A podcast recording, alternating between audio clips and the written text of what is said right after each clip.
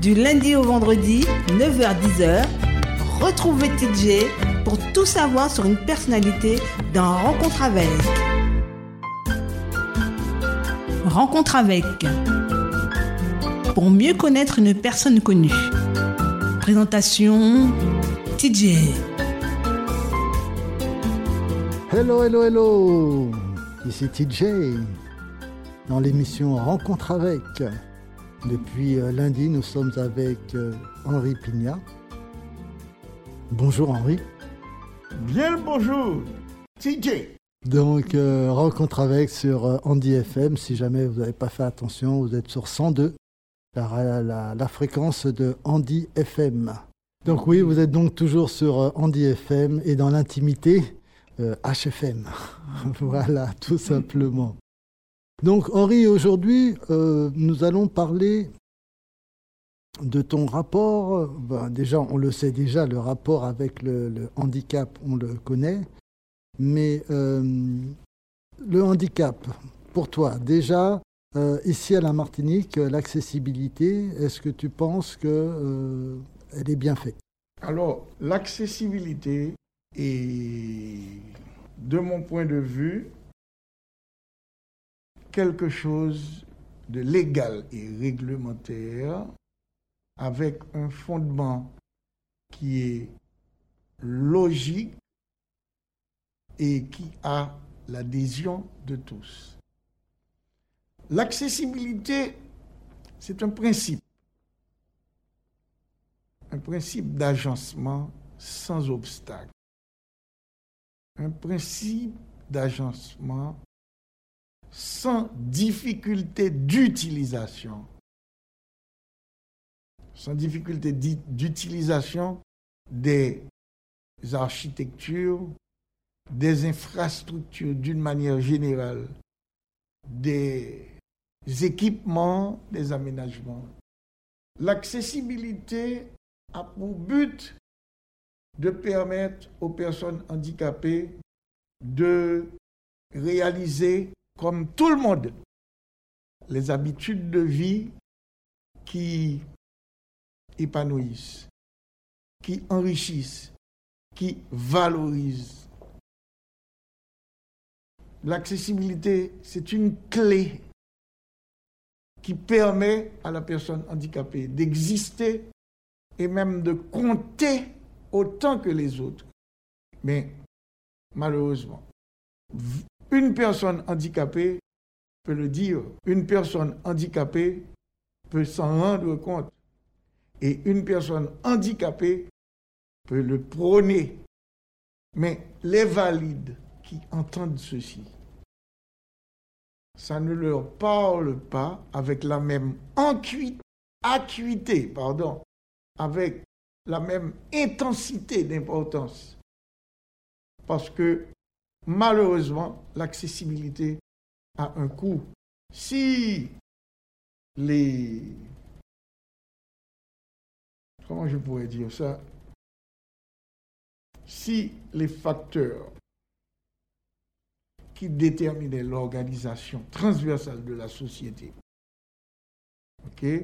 pour permettre l'équipement des villes, en hôpitaux, en écoles, stades, euh, les infrastructures euh, culturelles, euh, etc. Si cela avait intégré dès l'établissement du plan, on avait intégré l'accessibilité en tant que telle aux personnes handicapées depuis la conception même des villes aujourd'hui, partout aurait été accessible. Et il suffirait de faire des travaux de réflexion, de petits aménagements pour une certaine amélioration, mais partout aurait été accessible. Mais ça n'a pas été pris en compte depuis l'origine. Ce qui fait qu'au jour d'aujourd'hui, tout est à faire, tout est à concevoir, le coût que ça demande pour y arriver, c'est trop important. Donc, tout le monde est dans une certaine hésitation à faire du saupoudrage, à euh, se targuer de faire si peu pourtant. Mais on se targue de dire que moi j'ai fait, moi j'ai fait. Mais c'est vraiment une goutte d'eau à chaque fois par rapport à tout ce qui reste à faire en matière d'accessibilité. Alors quand on parle d'accessibilité, il y a des gens qui pensent que l'accessibilité ne s'adresse qu'à des personnes en fauteuil. On pense que l'accessibilité ne s'adresse qu'à des personnes sur des béquilles. Et pourtant, l'accessibilité, c'est quelque chose qui se rend nécessaire à tous les types de handicap. Un déficient visuel, par exemple, qui va sur Internet et qui tombe sur des sites qui, qui ne sont pas équipés hein, de logiciels de synthèse vocale pour pouvoir entrer dans le site, faire ses recherches, analyser les données grâce à cette synthèse vocale-là. C'est un site qui n'est pas accessible quand il n'y a pas ce logiciel. Donc l'accessibilité, là, va pêcher. On rentre dans un espace public où il y a des dépliants qui sont mis à disposition des visiteurs.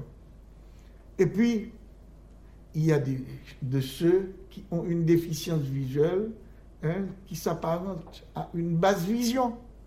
Quand on met des écritures qui sont petites, petites, petites, de petits caractères, on met en difficulté cette personne. Parce qu'on aurait pu mettre à la disposition du public des choses beaucoup plus lisibles, avec des caractères beaucoup plus gros. Eh bien, ça, ce n'est pas accessible.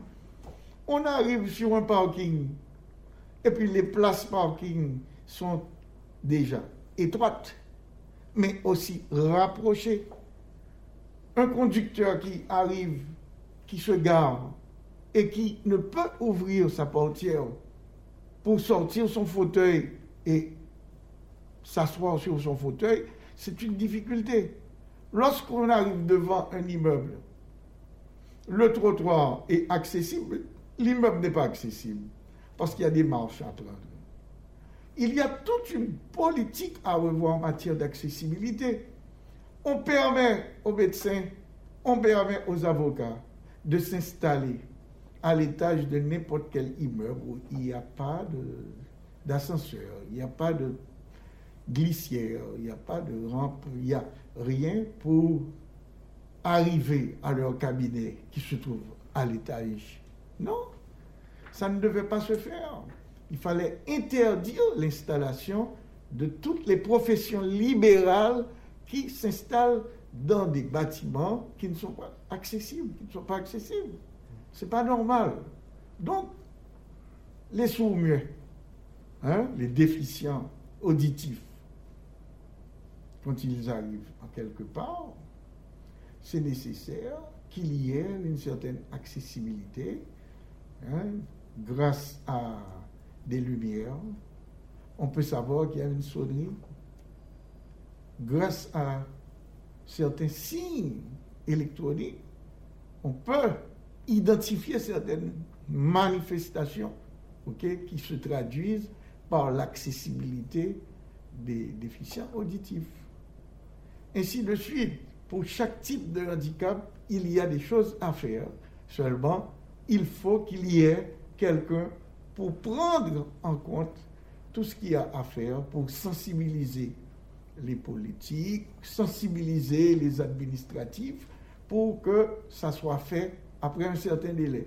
Pour l'instant, les choses sont en l'état, les choses demeurent comme telles, jusqu'à quand, on ne sait pas, mais il est grand temps que l'accessibilité trouve dans ce département réponse hein, pour mettre fin à la souffrance de plus d'un.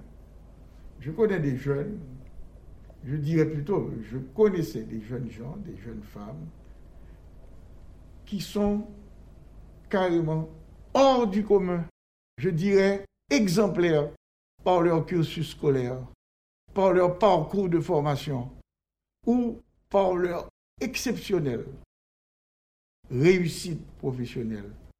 Pourtant, ils ne parviennent pas à s'épanouir dans une vie sociale avec des conditions optimales de sécurité, de transport et même d'accueil dans des lieux où ça se passe, des adresses, des endroits où ils auraient pu s'épanouir socialement. Parce que déjà, ces lieux ne sont pas pourvus en moyens matériels ou humains adaptés aux différents types de handicap. C'est vrai qu'on oblige l'accessibilité dans des lieux qui reçoivent du public, c'est vrai.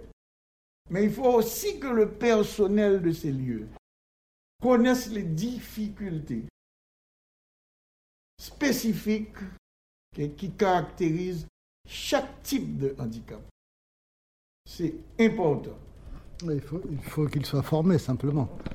Il y a une certaine formation à faire euh, par rapport aux, gens qui, euh, qui, reçoivent justement le public.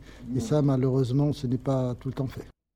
Bah, tu sais que moi, une fois, euh, une dame m'a dit, oui, je suis une personne en fauteuil, j'ai une carte d'invalidité, je viens de vous entendre à la radio, mon mari est non-voyant, il a droit, lui aussi, à une carte d'invalidité tu te rends compte qu'à l'époque actuelle, pour cette dame, le handicap visuel n'était pas, du moins la déficience visuelle n'était pas considérée comme un handicap. C'est vrai que les déficients visuels ont tellement pu se faire valoir, prendre racine dans la société et s'épanouir intellectuellement que des fois on oublie que la déficience visuelle est un handicap. Comment je fais? TJ sur Andy FM. Oui, donc euh, cette dame qui me disait que euh, pour elle, elle ne comprenait pas, qu'elle elle, n'avait pas compris que son mari, étant aveugle, était handicapé. Qu'est-ce que tu en penses de ça ah, Oui, tu me disais que les, personnes déficientes visuelles, oui, elles, euh, ont pu développer une telle autonomie qu'on oublie parfois leurs déficiences. On oublie parfois leur handicap et on pense que la déficience visuelle n'est pas un handicap, n'est pas une déficience. Donc, ce sont des choses qui peuvent se comprendre. Mais en même temps, ça peut nous pénaliser parce que pour peu qu'on oublie les conséquences qui résultent de cette déficience, on nous expose, on nous fait prendre des risques.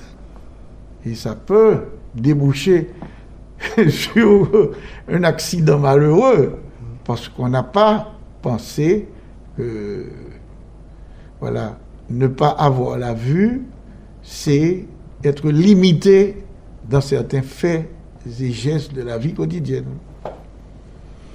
Ce qu'il y a aussi, c'est que les gens, du moins c'est mon, opinion, euh, les gens n'ont pas l'habitude de voir, euh, c'est pas comme dans Paris où tu vois, tu peux trouver euh, assez régulièrement des personnes qui marchent avec une canne, des personnes déficientes visuelles, mais les gens n'ont pas l'habitude de voir beaucoup de déficients visuels avec des cannes dans les rues, ce qui fait que parfois ils ne savent déjà pas Parfois, moi, j'arrive quelque part, je vais dans une, caisse prioritaire, on me dit, monsieur, ça, c'est une caisse prioritaire, c'est pour les personnes handicapées. Je dis, ben, je suis handicapé.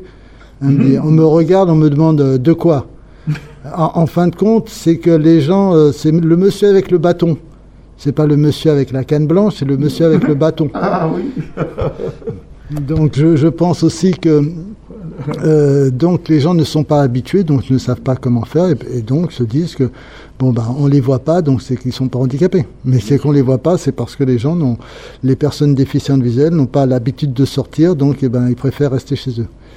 Et euh, justement, en parlant de ça, Euh, bah c'est un truc que j'avais en tête là tout à coup et puis c'est passé. Ouais, c'est pas reparti. Oh, c'est reparti. Euh, C'était aussi sur, euh, par rapport aux personnes handicapées. Bon, ben ça, ça va revenir. revenir ça va revenir après. Ah oui. La nuit, c'est que par rapport à notre déficience, on parle, on pense, on réfléchit en même temps et on n'écrit pas. Contrairement à ceux qui voient et qui peuvent noter des mots, qui peuvent noter des phrases et y revenir après, même en parlant. Mhm. Tu comprends? Oui. Eh bien, dans un débat, on est démuni par rapport à ceux qui voient. On ne peut pas avoir, euh, si tu veux, autant de recul que ceux qui ont la vue et qui peuvent prendre note pendant une émission, pendant un débat, pendant une discussion. Parce que dans un moment d'échange où tout le monde prend la parole, tout le monde dit des choses et on souhaiterait réagir, apporter un éclairage sur certains points, donner une opinion, donner un point de vue, on ne peut pas parce que on n'a pas pu noter, on n'a pas pu hein, tracer ce sur quoi on souhaiterait revenir, eh bien, ça nous passe. Après, on pense que c'est parce qu'on n'a pas d'idée, c'est parce qu'on n'a pas de pensée. Non, on n'a pas la possibilité de noter. C'est simplement ça. Mais nous avons, comme tout le monde, une opinion, un point de vue. On peut avoir nos propres réactions simplement. Lorsqu'on demande la parole, si on nous met en attente, on nous oblige à attendre, eh bien, les autres qui continuent à parler, ok, effacent ce qu'on avait à dire. C'est ça le problème.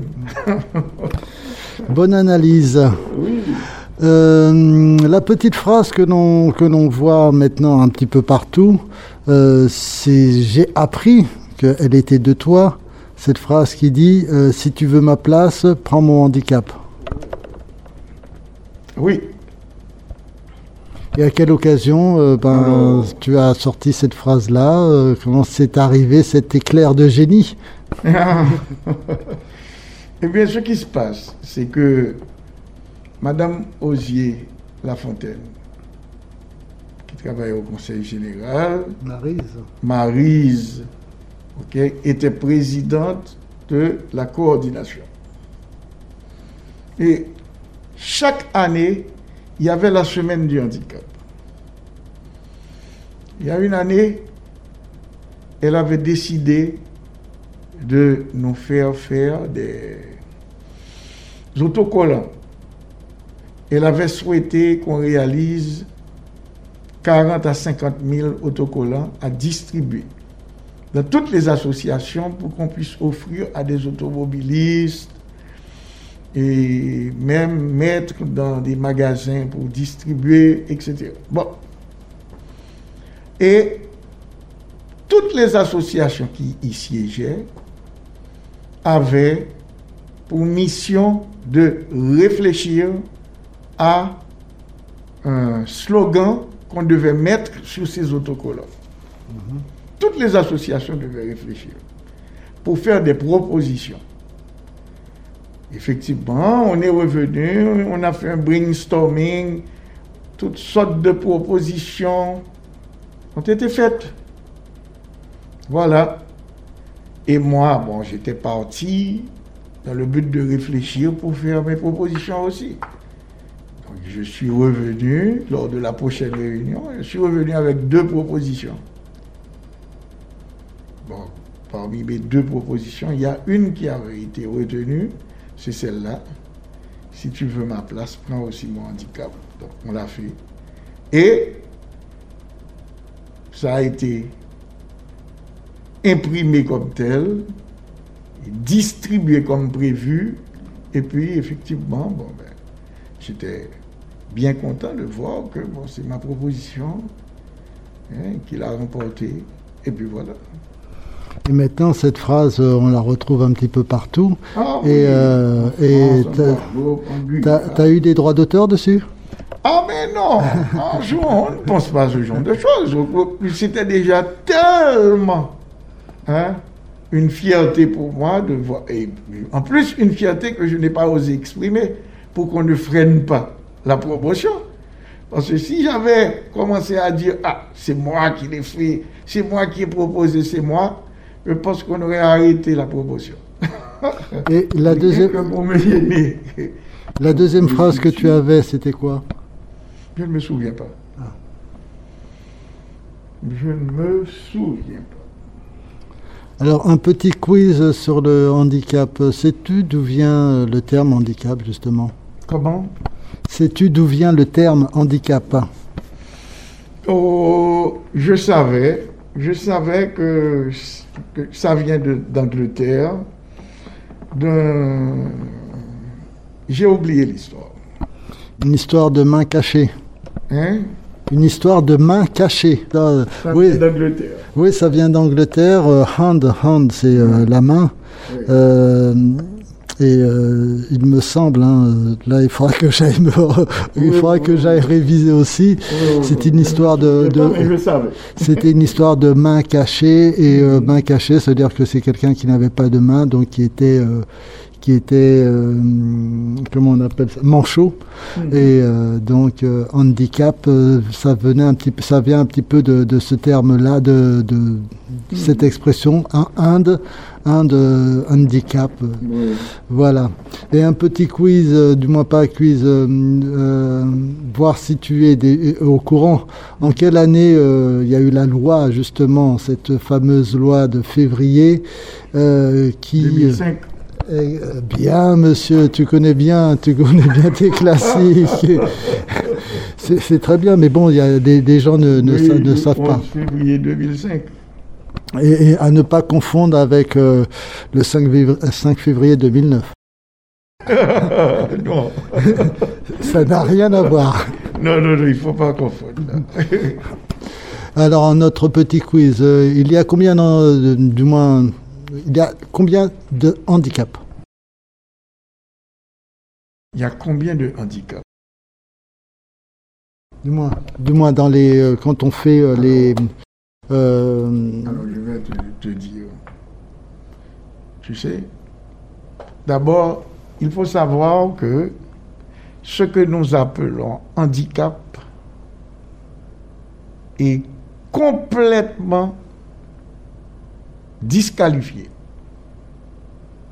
Lorsqu'on dit malheureusement euh, communément handicap ou handicapé, on aurait dû plutôt parler de déficience parce que le handicap est toujours relatif d'une situation. Le handicap est toujours relatif d'une situation qui est soit environnementale, soit logistique ou humaine. Je veux dire par là, environnementale. Lorsqu'on n'a pas respecté la réalisation des normes de sécurité, d'accessibilité, de, on met quelqu'un qui est en fauteuil roulant ou sur des béquilles ou avec une canne, on met ces gens-là en difficulté, on les met en situation de handicap parce que ce n'est pas accessible. On a besoin d'accéder à cet immeuble, mais il faut prendre des marches. Et la personne est en fauteuil roulant. La personne est en situation de handicap. Tandis que si on met une rampe pour permettre au fauteuil de rouler pour accéder à l'intérieur, la personne n'est pas en situation de handicap. Si la personne est à l'intérieur de l'immeuble, la personne doit aller à l'étage. S'il y a l'ascenseur, la personne n'est pas en situation de handicap. Mais si la personne n'a pas d'ascenseur, n'a pas de rampe, il faut prendre des escaliers, la personne n'ira pas à l'étage et à ce moment-là, on peut dire que la personne est en situation de handicap. Tu utilises une canne blanche pour te déplacer. Si tu n'as pas ta canne, tu es en, situation de handicap. Mais si tu as ta canne, tu n'es plus en situation de handicap parce que tu peux te déplacer. Moi, je lis le braille. J'écris à l'aide d'une machine braille. Si j'ai besoin de rédiger un projet, un discours, un courrier, etc., j'ai besoin de ma machine braille. Si je ne l'ai pas, je suis en situation de handicap. Mais si je n'ai si j'ai ma machine braille, je ne suis pas en situation de handicap. Tu comprends? Par contre, quand on parle de handicap euh, dans hein, le langage courant, on veut plutôt parler de déficience. Parce que la déficience, par définition, c'est un déficit, c'est une insuffisance. La déficience induit la probabilité d'un affaiblissement de la structure anatomique ou des fonctions organiques ou sensorielles. Alors, il y a beaucoup de sortes de déficiences. Tu m'as demandé, est-ce que je sais combien de handicaps qu'il y a? J'ai envie de dire plutôt, est-ce que je sais combien de déficiences qu'il y a? Oui, il y oui. en a tellement. Oui, mais bon, euh, généralement, on, on représente, on en représente toujours quatre habituellement. Non, pas du tout. C'est trop limitatif. Laisse-moi te dire. Oui, c'est limitatif, mais c'est euh, malheureusement dans, dans la, dans, la, dans la société. Non, mais je vais te citer quelques handicaps. Tu as le handicap visuel, Oui. tu as le handicap moteur, mais tu as le handicap physique qui n'est pas la même chose que le handicap moteur. Connais-tu la différence? Un handicap moteur, c'est celui qui est en, en fauteuil, je suppose? Non, c'est- le handicap moteur, c'est le handicap qui entrave la motricité d'un individu. Qu'il soit en fauteuil ou sur des béquilles, ok, si sa motricité est entravée, il a un handicap moteur. Et le handicap physique, c'est une certaine conjugaison de douleurs, comme quand on a la myopathie, comme quand on a la drépanocytose. Il y a beaucoup, beaucoup de douleurs et de déformations induites. Ça, c'est le handicap physique. Et puis, on parle de handicap visuel, handicap moteur, handicap physique, on parle de handicap auditif. Mais il y a ceux qui ont un trouble du langage. Il y a ceux qui ont un trouble de l'apprentissage. Il y a ceux qui ont un- euh, euh, euh, une déficience rénale.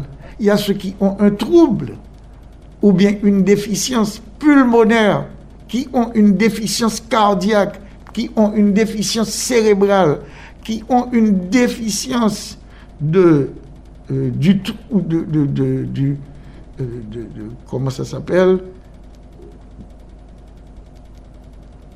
Une déficience autistique OK? Et ceux qui ont une déficience de la trisomique 21. OK? Tu as ceux qui ont une déficience psychiatrique, une déficience psychique, mentale. Ça fait beaucoup. Oui. OK?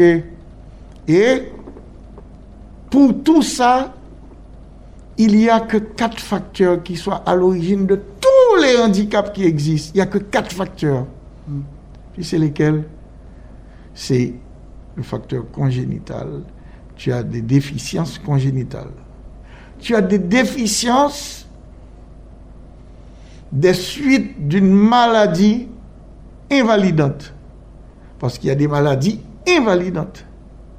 Il y a des gens qui sont devenus handicapés à cause d'un accident invalidant. Et puis, parfois, c'est le vieillissement qui en est la cause. Ça fait quatre ans. Oui. La, congénitalité, la pathologie invalidante, l'accidentologie invalidante, Et invalidante, et puis le vieillissement. OK? Mais ce sont les quatre facteurs qui sont à l'origine de tous les handicaps qui existent. Et pour bien comprendre la responsabilité de chaque facteur, je prends juste un exemple. Je ne vais pas m'éterniser, mais je vais dire.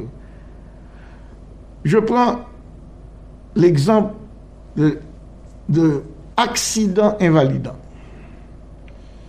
Quelqu'un peut faire une chute en marchant.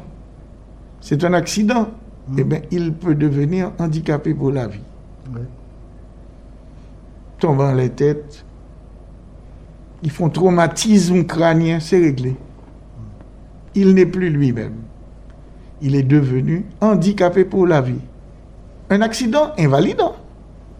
Mais il peut faire un accident de voiture, il peut faire un accident de moto, un accident de bicyclette, un accident de planche à voile, un accident de bateau, un accident de n'importe quel accident d'avion, de train, de n'importe. Mais l'accidentologie, ok, un accident invalidant peut générer le handicap de mille et une manières. Donc j'ai parlé de quatre facteurs. Je t'ai donné l'exemple pour un facteur. Eh la maladie, c'est pareil. Il peut trouver plusieurs types de handicaps qui vont découler de la notion de la maladie invalidante. Moi, j'ai un petit exemple. Une femme euh, qui avait une tumeur au cerveau, qui voyait bien, qui s'est fait opérer de, de la, de la tumeur. Ça s'est bien passé. Malheureusement, quand elle s'est réveillée, elle était dans le noir. Elle était dans le noir. Elle a perdu la vue. Voilà. Une, voilà, une maladie invalidante. Oui, Ou bien un accident, je ne sais pas ce qu'on va choisir hein, dans son cas. Si c'est un accident, oui, ça peut être un accident de- de- du médecin. voilà. Qu'est-ce que tu veux, mais voilà. Euh, je ne veux pas dire que est-ce que tu es satisfait de ton handicap? Non, je ne veux pas dire ça. Mais, mais euh, euh, alors déjà non, j'ai déjà une autre petite question tout simplement qui m'est revenue. Euh, comment tes parents ou est-ce que ce- est-ce est-ce tes parents, bien est-ce que c'est à l'école Saint-Vincent? Comment euh, on a pu te- t'expliquer les couleurs? Parce que toi, tu es euh, aveugle de naissance. Comment on a pu t'expliquer les couleurs? Alors, c'est mon père qui, une fois pour toutes, m'a sensibilisé sur la notion des couleurs. Malheureusement, aujourd'hui, tout ça, c'est derrière moi. Mais au début, c'était présent à l'esprit quotidiennement. C'est-à-dire, je savais qu'il existe une couleur qui s'appelle rouge, qui est la couleur de la victoire, qui est une couleur vive, donc une couleur qui excite, qui attise l'énervement, la violence. Hein? C'est sanguinaire. C'est pourquoi d'ailleurs le toréador va s'habiller en rouge pour s'en prendre hein, à l'animal qui veut avoir sa peau et qu'il devra se défendre. Alors c'est le rouge qui va attiser la violence, la nervosité chez l'animal. Et bien voilà la définition que j'ai du rouge. Alors, juste une petite euh, précision. Le toréador n'est pas habillé en rouge. Il a un, pas un drapeau, euh, une cape. C'est la cape qui est rouge et c'est la cape qui le, qui l'excite euh, avec, avec la cape, qui la, la cape rouge, qui l'excite le taureau. Lui, il est plutôt, il a plutôt un, un, abri- un, un habit de lumière. D'accord. Voilà. Ok. Eh bien, je te remercie pour Cette parce précision. que, hein, pas- parce que je te dis, c'est tellement loin dans mes pensées. Et ce sont des choses qui m'échappent, mais je savais qu'il y avait un rapport entre le rouge hein, Oui. et le toréador. D'autre part, je sais que le sang est rouge aussi. Je sais que euh, certaines messes amènent des enfants de cœur à s'habiller en rouge avec un genre de tunique blanc, des machins comme ça.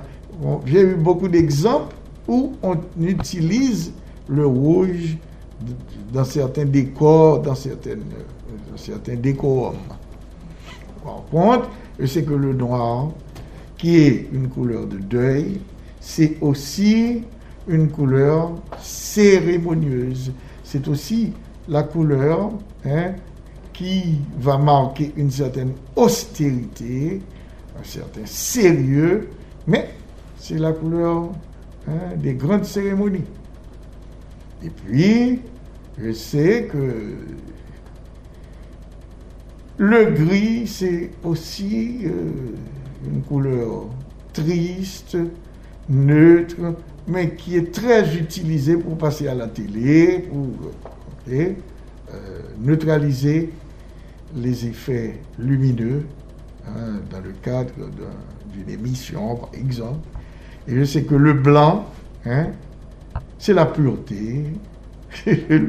en tout cas, j'avais une définition pour chaque couleur. Euh, le bleu, c'est l'innocence, hein, mais le vert, euh, c'est une couleur. L'espoir. C'est l'espoir. Voilà. enfin, j'avais un tas de définitions pour toutes les couleurs. Rose, hein, qu'on va mettre dans la chambre d'hôpital. Le bleu tendre qu'on va mettre dans la chambre d'hôpital. Enfin, les draps qu'on choisit pour euh, les bébés naissants. Si c'est une fille, hein, on va mettre du rose. Si c'est un garçon, on va, etc. Donc, j'ai plutôt intégré les couleurs par rapport à leur philosophie et leur signification. Et c'est ainsi que j'ai su aussi qu'on soignait par des couleurs. On pouvait en faire une thérapie. Parce que ça existe des gens qui soignent par des couleurs. Au Canada, il y a des spécialistes pour ça. Je ne sais pas s'ils sont nombreux, mais il y a quelqu'un, selon hein, la pathologie dont tu souffres, qui peut te recevoir une semaine dans un décor avec une couleur qui est pratiquement euh, d'une couleur ou de deux couleurs qui sont répétées, renouvelées et variées en fonction de la pathologie. OK? On change de décor selon la pathologie, ou on renforce, ou on diminue, on fait des choses comme ça pendant une semaine et la personne pouvait effectivement obtenir une amélioration, voire une guérison, Etc. Grâce à que des couleurs. Ben ça, ce n'est pas une thérapie pour nous, ça. Ah, on ne connaît pas ça. Non, mais quand je dis pour nous, je parle de nous, déficients non, non, non, non, non. Alors nous, ah non, c'est plutôt les sons. Tout à fait. musicothérapie. Alors nous allons faire une petite pause musicale et nous revenons tout de suite après ça.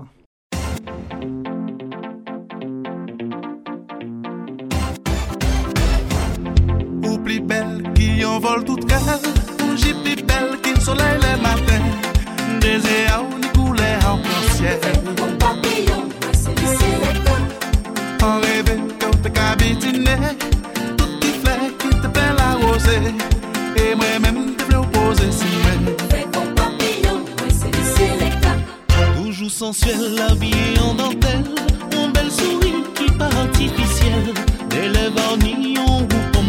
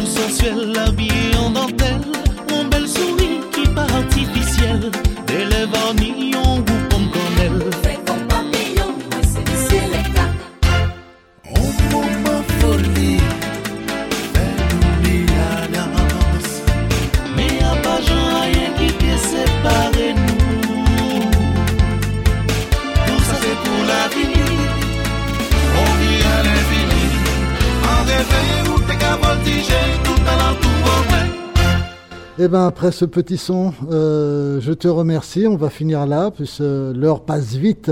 On a tellement de choses à dire, mais l'heure passe tellement vite qu'on va s'arrêter là. Donc euh, un petit mot euh, avant de, se retrouver avant, demain, Henri. Eh bien, déjà, c'est toujours un plaisir pour moi de revenir depuis lundi où on a eu la première émission. J'ai trouvé particulièrement intéressant les points qui ont été abordés et surtout la manière dont ils ont été traités. Et puis, je me suis senti revivre par rapport à un passé, n'est-ce pas, qui m'est cher, même si je n'y reviens pas toujours, mais j'ai toujours beaucoup de plaisir à sasser, à ressasser mon passé, parce que c'était d'une telle richesse, c'était de tel bonheur. Cette enfance que j'ai eue, cette enfance que j'ai vécue, et tout ce qu'on a mis là-dedans pour me permettre un bonheur d'enfant, une joie d'enfant au quotidien, eh bien, c'est toujours un plaisir pour moi de revenir sur mon passé. Et en cela, je te remercie infiniment de m'avoir donné ce privilège, ce- cette occasion de le faire. Merci. Ben, il n'y a, pas de problème, Henri, hein, c'est nous-mêmes. Donc, euh, on se retrouve demain et demain, ce sera une émission euh, très musicale. Bonne fin de journée et à demain. Bye bye.